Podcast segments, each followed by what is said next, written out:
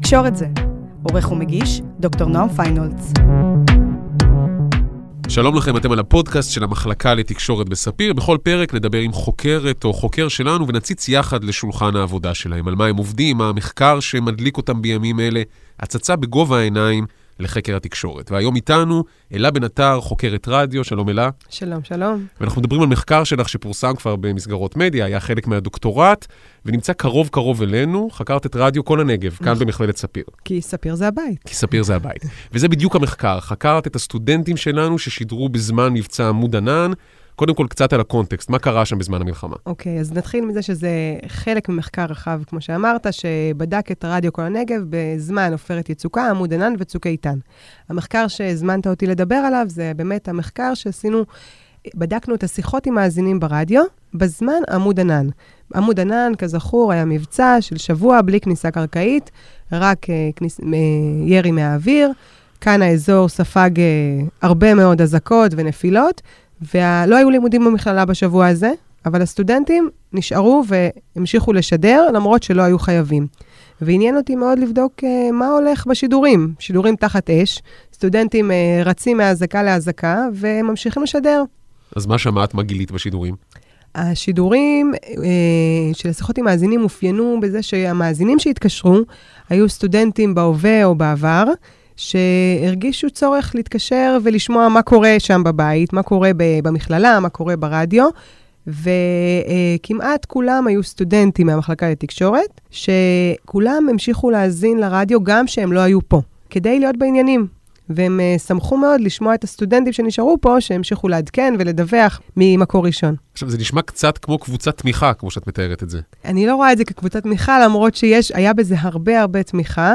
את רוב השידורים הם, uh, הם מילאו במוזיקה, מתוך uh, תחושה שמוזיקה זה משהו שיכול להרגיע, לעודד, לעזור. Uh, ומה שאנחנו מדברים פה היום זה uh, התוכניות שבהן יהיו שידורים עם מאזינים, הביקושייה, הם קראו לזה, שמאזינים מתקשרים, ואומרים, אנחנו רוצים לשמוע את השיר הזה או שיר אחר, והם מאפשרים להם. אז תכף נשמע רגע מהשידור, אבל אמרת מוזיקה, זה פתאום מסקרן אותי. שמת לב לבחירות מוזיקליות יוצאות דופן בהקשר הזה? משהו פטריוטי יותר, יותר מוזיקה ישראלית, יותר שירים רגועים, אולי דווקא שירים משמחים? אה, זה מעניין מה שאתה שואל, כי ביומיום, בשגרה, אין לתחנה קו מוזיקלי. זה, יש חופש ביטוי, אין מיינסטרים, כל שדרן יכול לשדר מה שהוא רוצה, איך שהוא רוצה. אתה יכול לפתוח את הרדיו ולשמוע שעה מזרחי, שעה טראנס, שעה אינדי, ודווקא בימי לחימה המוזיקה יותר התכנסה למיינסטרים. מתוך איזו תחושה שרוצים להשאיר כמה שיותר מאזינים, אז אנחנו נשדר מוזיקה של מיינסטרים. אה, מבחינת בחירות של שירים, יש גם על זה פרק שלם של איזה מוזיקה בחרו תחת אש. Uh, המוזיקה התחלקה, היו uh, שדרנים שבאמת בחרו שירים עם מסר, כמו uh, עברנו את פרעה, נעבור גם את זה, uh, אוקיי.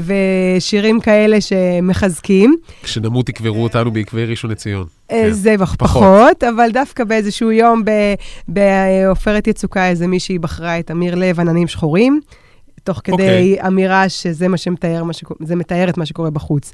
אבל באמת, המוזיקה כולה אופיינה במיינסטרים באופן גורף. היו פה ושם אה, יציאות שהן לא מיינסטרים, אבל אה, שוב, מתוך מחשבה אינטואיטיבית, שהם רוצים שכמה שיותר אנשים יישארו ויאזינו, כי יותר אנש, אנשים האזינו לרדיו בחירום מאשר בשגרה. אז בואו נדבר על התפקיד הזה של רדיו בחירום. את גם מלמדת כאן במכללת ספיר קורס שנקרא תקשורת וחוסן קהילתי במצבי חירום. מה התפקיד של תקשורת? מה התפקיד של רדיו על פי המחקר, על פי התיאוריה, ברגעים הנפיצים האלה? קודם כל, אה, מקום המדינה ועוד הרבה לפני אה, מדינת ישראל, לתקשורת היה תפקיד מאוד חשוב בחירום.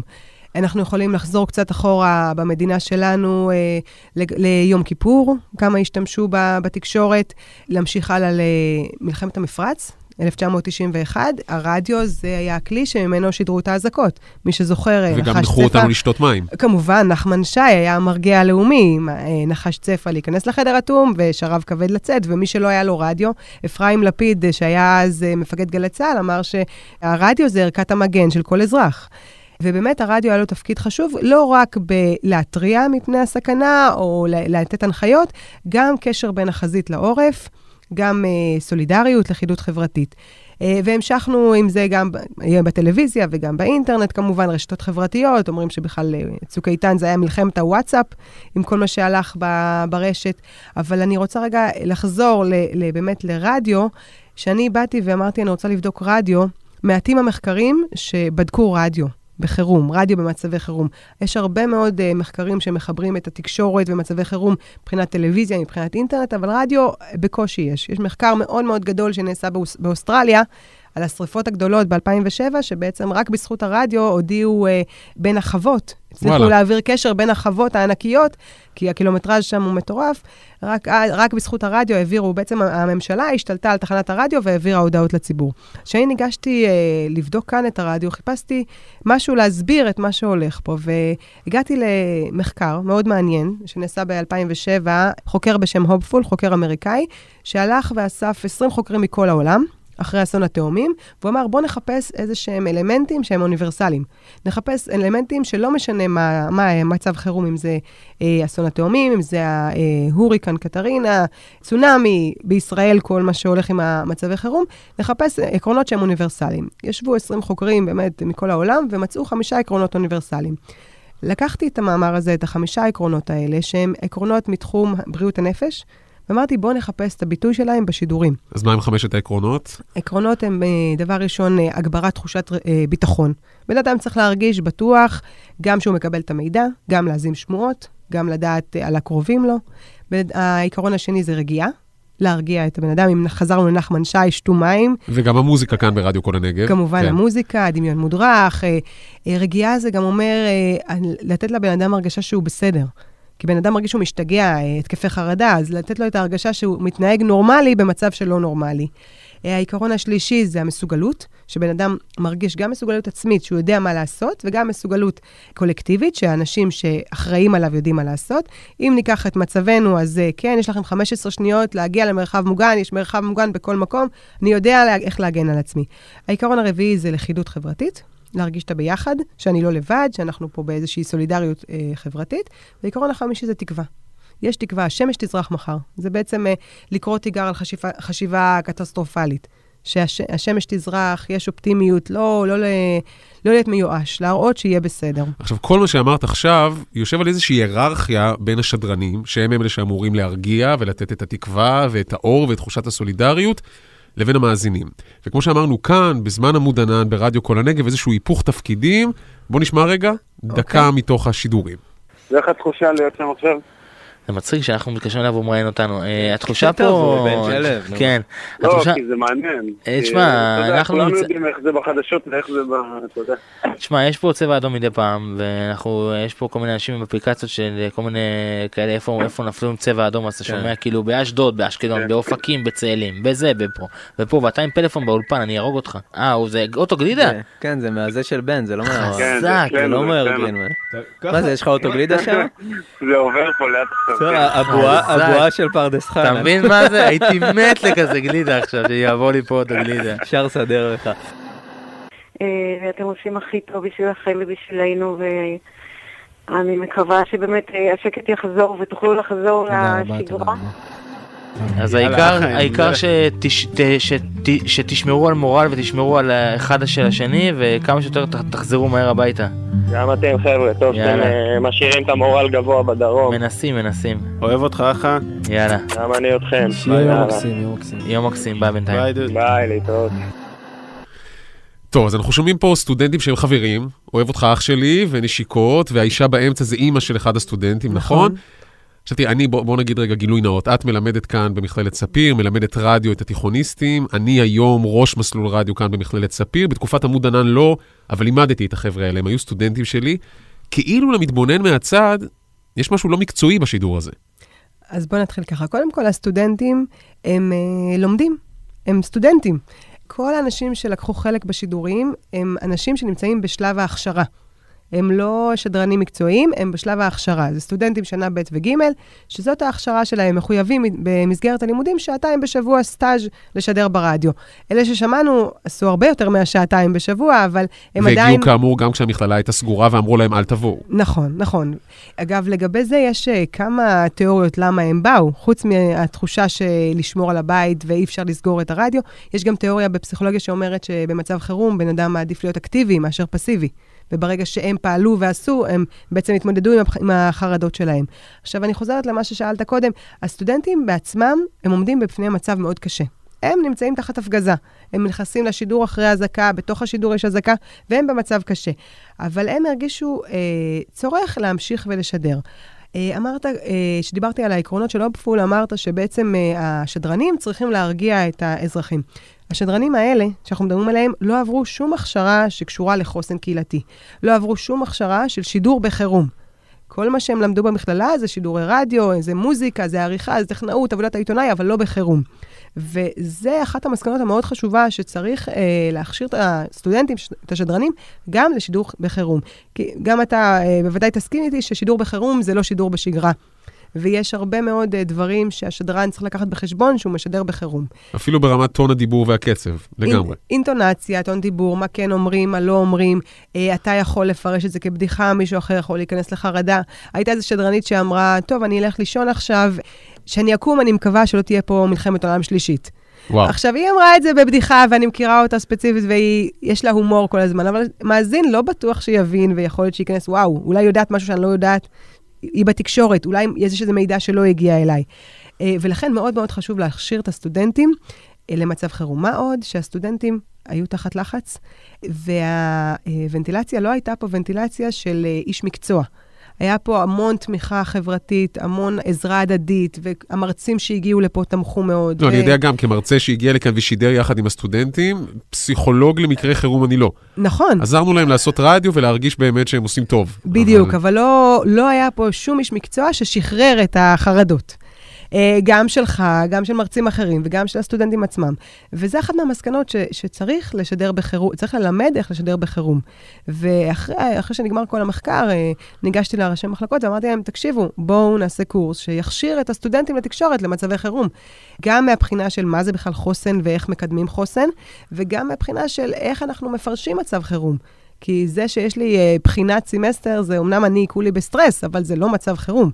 אה, ובאמת, היום, מלבד היותי, כמו שאמרת, מלמדת בתיכון את תחום הרדיו, אני גם מרצה במחלקה של קורס שנקרא תקשורת, חוסן קהילתי במצבי חירום, שבו אני מנסה אה, לחשוף את, את הסטודנטים לעניין של תיאוריות בחוסן, מה עושים, מה לא עושים, מה עדיף לעשות, ובעיקר שיהיה מאחורה של הראש, בתת מודע, שכל מה שאנחנו אומרים יכול להשפיע שוב, בחירת אינטונציה, בחירת מילים, בחירת מוזיקה, בחירת שירים. אבל תראי, כמי שקרא את המאמר שלך, בעיניי הדבר הכי מעניין זה פחות העניין הזה של מה להגיד ולא להגיד ואיך תהיו אנשי מקצוע בזמן חירום.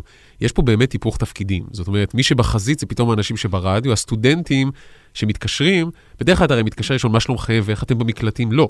הסטודנטים הוא בפרדס חנה עם האוטו גלידה כן. מאחוריו, שזה קטע קסום.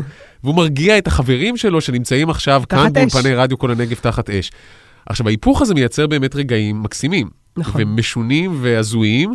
וייחודיים. וייחודיים, ונדמה לי שאנושיים מאוד. זאת אומרת, אם אני חושב רגע, יש את הסצנה המפורסמת הזו של דני קושמרו ורוני דניאל, לא זוכר באיזה מהמלחמות, ויש אזעקות, וקושמרו רוצה לברוח כי יש אזעקה והם בחוץ, ורוני אומר לו, תירגע, תירגע, תשב. דווקא זה נראה לי משהו רובוטי ולא הגיוני. זה אנושי לפחד. נכון, נכון.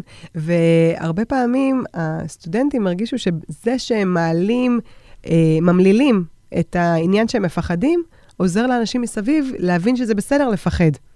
עכשיו, מה שדיברת על היפוך תפקידים, זה היה באמת מדהים, שכמעט כל המאזינים שהתקשרו, במקום לספר מה שלומם אי שם, לא פה, התחילו לשאול, איך אתם מחזיקים מעמד? תשמרו על הבית, אה, תשמרו על עצמכם בדרום. אה, סטודנטית אחת אה, השתמשה באנלוגיה מדהימה.